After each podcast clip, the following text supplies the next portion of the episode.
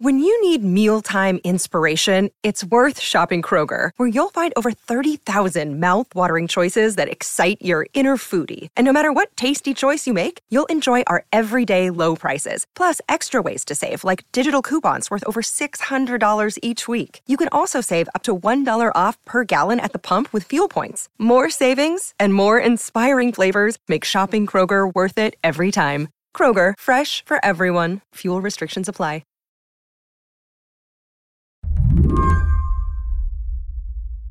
We can all call up that important date in history when the astronauts of Apollo 11 landed on the surface of the moon, right? Contact right. It was July 20th, 1969. Neil Armstrong took those famous first uh, steps. Tranquility Base here. The Eagle has landed. Roger, Twin Tranquility. We copy you on the ground. You got a bunch of guys about to turn blue. We're breathing again. Thanks a lot. The last steps were just a few years later.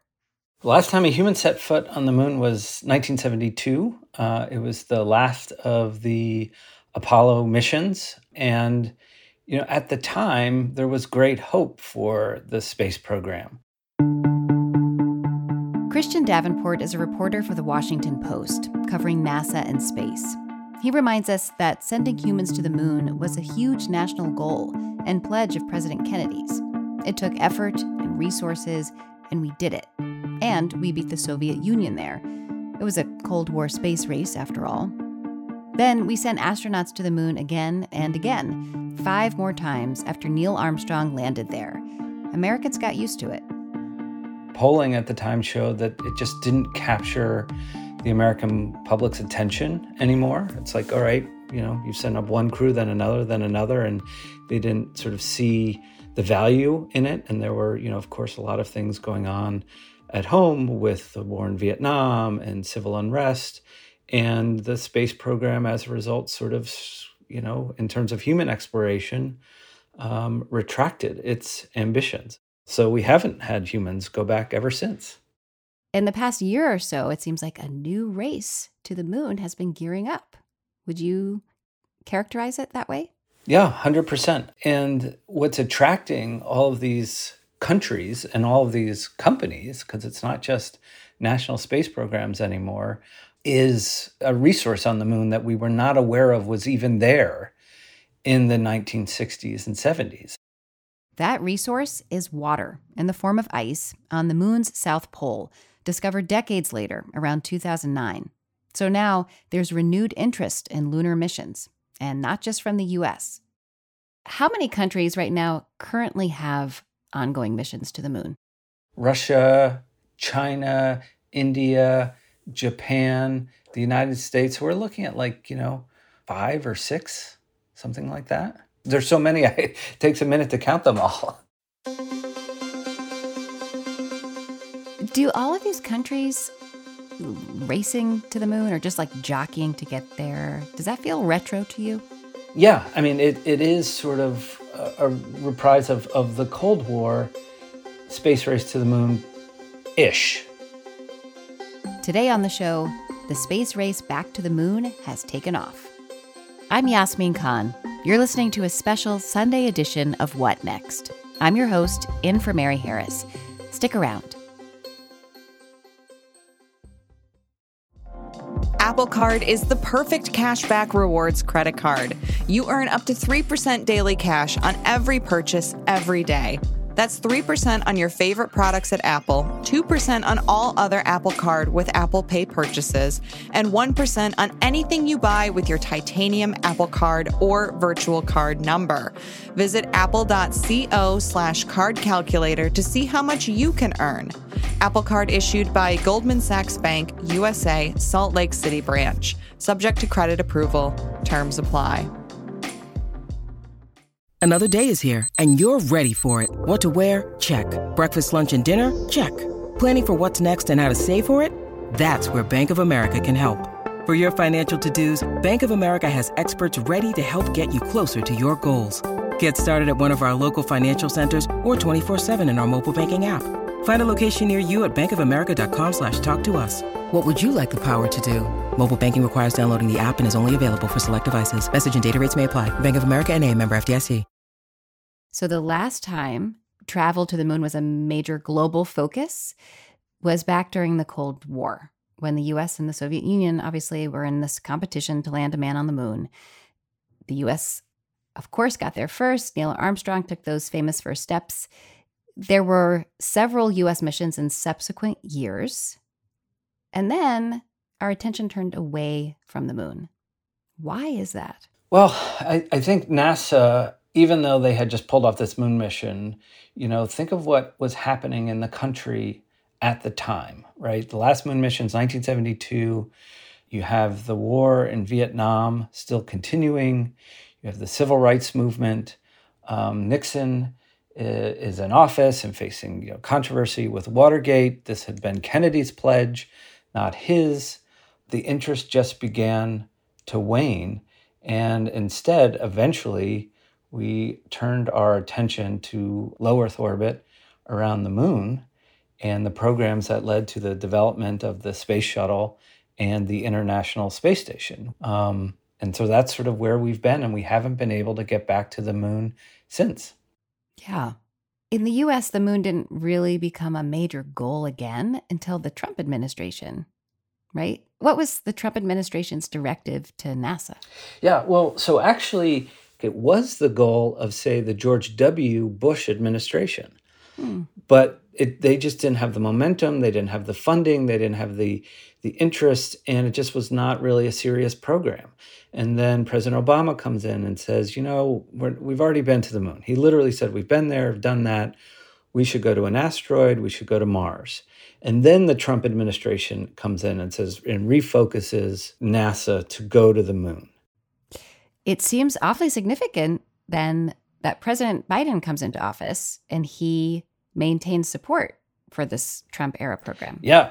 He wants to continue those same goals, right? Right. So think of like what the Biden administration did when they came in. I mean, they just laid waste to so many of Trump's programs and policies, but they kept two notable ones, and that's the the Trump era moon program, which is called Artemis, uh, was a twin sister of Apollo, and the Space Force. And that really is significant. In fact, that's the first time you've had subsequent presidential administrations keep a deep space human exploration program uh, since the Apollo era. And to think that it was done from a Republican to a Democrat and these really polarized political times, I mean, that is extraordinary. Right. It was really exciting back in April when NASA named the Artemis crew yeah, this is going to be the crew that's going to fly around the moon. You know, the astronaut corps of today is not like the astronaut corps of the Apollo era. It's not just white men and crew cuts and military fighter jet pilots. We're going to have the first woman walk on the moon. We're going to have the first person uh, of color walk on the moon was a Biden addition. And I think that resonated, you know, with with Congress. And that was I think done by design to to keep support for the program going. And the idea, though, is that you know we're not going to do an Apollo program. We're not going to just plant our flag, walk around for a couple days, grab some rocks, and come home. We are going to build up a more permanent presence, an enduring presence on and around the moon. What's helping to drive political will for the moon program is the existence of water on the moon's south pole in the form of ice. So, this race isn't just about returning to the moon, it's about getting to the South Pole into those reserves of ice. Christian says accessing them could jumpstart a whole new era of space exploration. The South Pole is a huge focus now, not just for the United States, but you know, India just landed a spacecraft there. Russia tried, but it crashed. China wants to go there. It's because of this discovery that there is water in the form of ice in these permanently shadowed craters where it can be very, very dark, very, very cold, and that water is just there, frozen. And we know this, uh, but we don't yet have the real ground truth. And that's what India wants to begin to investigate with its mission. And it's what the United States also wants to investigate. Where exactly is this water? How deep is it? How accessible? How much is there? Um, how, if we were going to mine it, what sort of uh, equipment would we need to get it? Um, all these questions are yet to be answered. So there's a lot of research and development that's yet to be done. Um, but once we can get that water, then that really could be the stepping stones to longer term human settlements on the moon. And that's really the goal of a lot of these uh, countries. Yeah. Break that down for me. How would accessing water make that possible? So, I mean, water obviously is vital for human life. I mean, if you can drink it, if you take its component parts, the hydrogen and oxygen, it just turns out that's rocket fuel, right? that's exactly what a lot of these rockets fly on. And you would have to be able then on the moon, get the water, access it, uh, separate it, uh, refine it so that it can be used as, as a rocket propellant, the hydrogen as a fuel, and the uh, oxygen as the, the oxidizer. Um, but once you do that, then you can think of the moon as a gas station in space. You don't have to carry all of that fuel with you. And the moon has a reduced gravity, so you may not need as much um, fuel, and that allows you to get to other destinations like, like Mars. So I think that's why it's sort of seen as sort of this really critical component on the moon. I want to still get a handle on like the landscape of who's involved here. So, among the countries we've talked about, who are the key players in this present day space race? Yeah, and the key players, the key countries really are the United States and China. Those are the two biggest superpowers when it comes to space. It, it, used to really just be the United States, but China in recent years has made tremendous progress. Um, you know, they landed a spacecraft uh, in 2019 on the far side of the moon, which had never been done before. Um, they have now put a rover on Mars. They have their own space station. In addition to all of that, they have uh, big ambitions when it comes to the moon. And like the United States, wants to go to the South Pole uh, of the moon. Uh, but unlike the United States, you know, their civilian space agency and their defense agencies, there's no real big line between the two. They don't have to worry about, you know, Republicans and Democrats and the messy business of democracy, uh, fighting over what national priorities should be and how much money to spend on all of these things. And they've slowly and steadily been building a really robust civilian space program as one as a military one as well. They they have become enormously capable.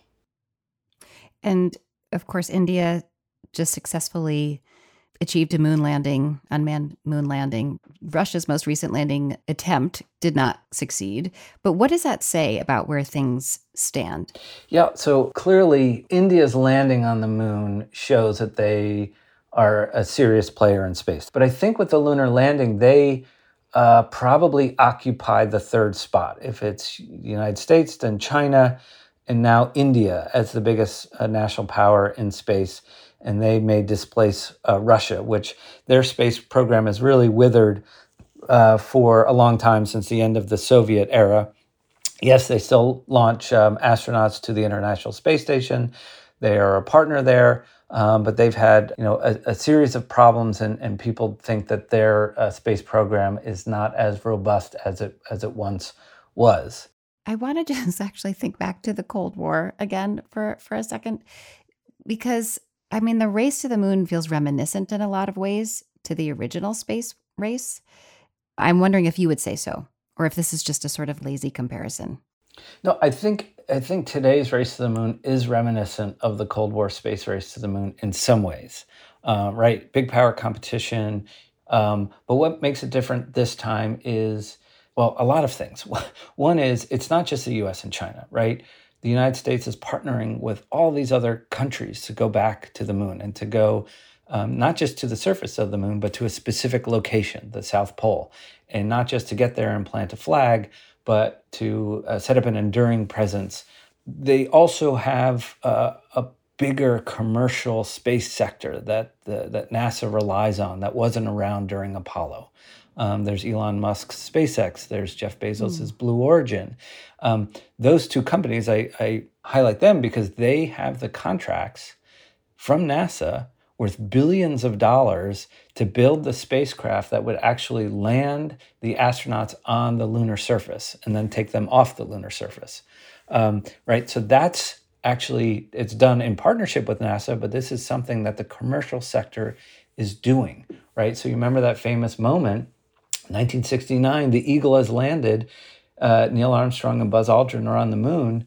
The next time, uh, the way things are set up now, that would be SpaceX's Starship has landed, right? And and we're putting that capability and that responsibility in the hands of the private sector. Huh. Right. So these private companies, SpaceX and Blue Origin, they've gotten lots of attention in the last couple of years, but you're saying that they're actually really key to achieving NASA's goals. Vital. Yes, absolutely. I mean, and this is a paradigm shift for NASA that has been going on for the last 15 years or so.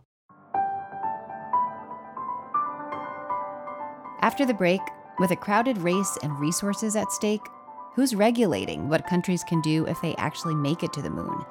And is this project a worthwhile way to spend taxpayer dollars?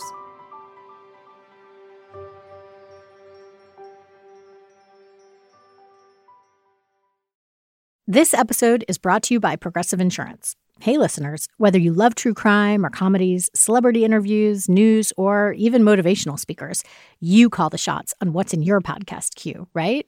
And guess what? Now you can call the shots on your auto insurance too. Enter the Name Your Price tool from Progressive. The Name Your Price tool puts you in charge of your auto insurance by working just the way it sounds. You tell Progressive how much you want to pay for car insurance then they'll show you a variety of coverages that fit within your budget, giving you options. Now, that's something you'll want to press play on. It's easy to start a quote, and you'll be able to choose the best option for you fast. It's just one of the many ways you can save with Progressive Insurance.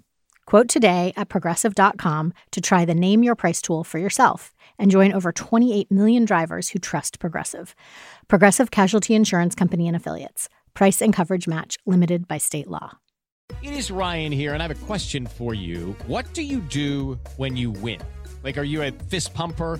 A woohooer, a hand clapper, a high fiver. I kind of like the high five, but if you want to hone in on those winning moves, check out Chumba Casino. At ChumbaCasino.com, choose from hundreds of social casino style games for your chance to redeem serious cash prizes. There are new game releases weekly, plus free daily bonuses. So don't wait. Start having the most fun ever at ChumbaCasino.com. No purchase necessary. VGW. Void were prohibited by law. See terms and conditions. 18 plus.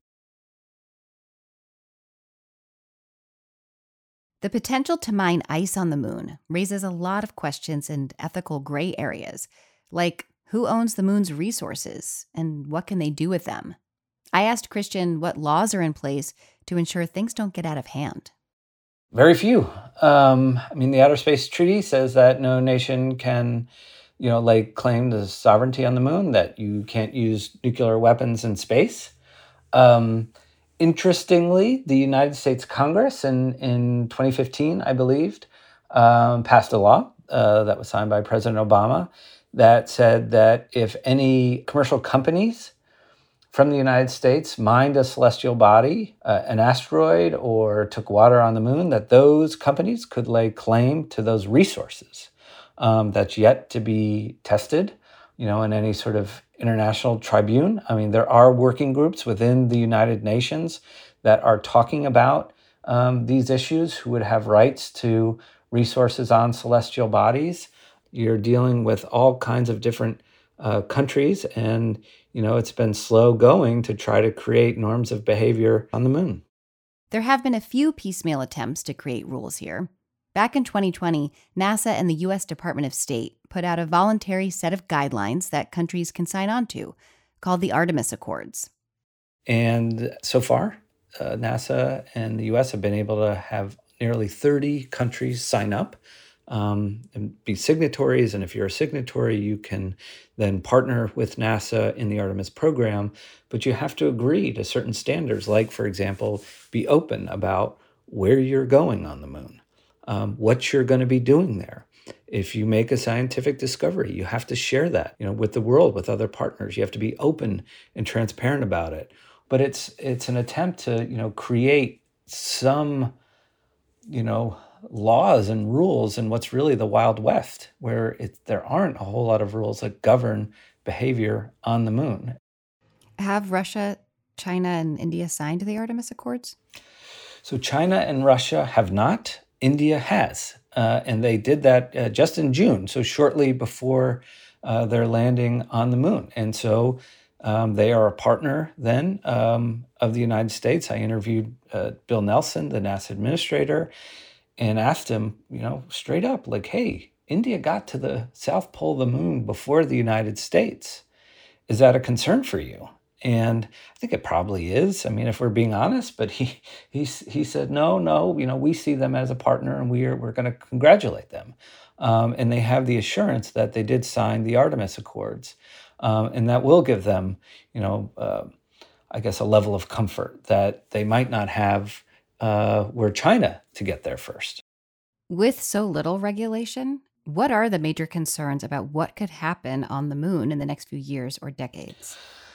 I think they're mostly worried now about claims of, of territory, saying this is where we are, it's ours effectively, and you have to stay out. So, like, for example, that China would lay claim to vast swaths of water ice on the moon and claim it uh, as their own. And while the, the Outer Space Treaty of 1967 says no nation can claim sovereignty over any celestial body, maybe China says we're we're taking the water and you get out and not be transparent about what they're doing or where they are, which also could really create some safety issues, right? Because you want to know, you want to have situational awareness and know what, where people are and what they're doing so that you don't have accidents. NASA is obviously now focused on moon exploration. We're spending billions on the program. But space isn't something that most average US citizens think about or interact with on the day to day. And a lot of people are arguing that money should be better spent elsewhere on Earth. Um, and I'm wondering what you make of that argument. Is this the kind of spending that's justified? Yeah, I, th- I think we need to have those debates. I mean, that's what a you know open democratic society does. That you know we've got some real problems here on Earth, and they see these money going to the moon. They wonder, well, how does that benefit us? Um, we should be focused here. I think advocates for space exploration would say that you can do both. Um, and that by going to space, uh, there are legitimate arguments to be made that it does benefit Earth. I mean, just if you one small example uh, on your on your smartphone, you see that little blue GPS dot that tells you where you are and where you're going. That comes from space. Um, that comes from a U.S. satellite. You know, there is a way to go to space and and make it for the benefit of the of the Earth. Do you think the American public can be captivated again by trips to the moon, the way that that it was? I, I think so. I I, I think in a way, I mean, it'll be interesting to see, right? Because, you know, we, we will have, I think, for a moment at least, this renewed interest in the astronaut corps with, you know, the first woman on the moon and the first person of color. Um, I think companies like SpaceX have renewed interest and, and made space cooler again by, you know, launching as as often as they do and uh, landing rockets. And, you know, so there is this hope for a scientific future that I think will captivate more of the American public. But I think there will always be, and there should be, this tension between what is the balance between spending money and resources and time and energy on space versus all of the problems we have on Earth. And I think that's a good thing to discuss. Christian, thank you so much for your time. I really appreciate it. My pleasure. This was a lot of fun. Christian Davenport covers NASA and space at the Washington Post. He's the author of the book, The Space Barons. That's the show. What Next is produced by Paige Osborne, Elena Schwartz, Rob Gunther, Madeline Ducharme, and Anna Phillips. We're led by Alicia Montgomery with a little help from Susan Matthews. Ben Richmond is the Senior Director of Podcast Operations at Slate. And I'm Yasmin Khan, in for Mary Harris. Thanks for listening.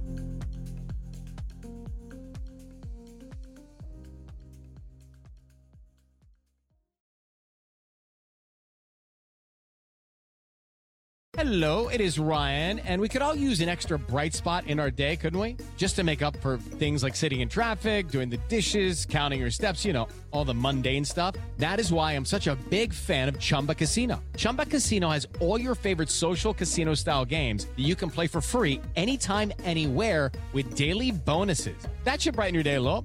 Actually, a lot. So sign up now at chumbacasino.com. That's chumbacasino.com. No purchase necessary. VGW. Void were prohibited by law. See terms and conditions. 18 plus.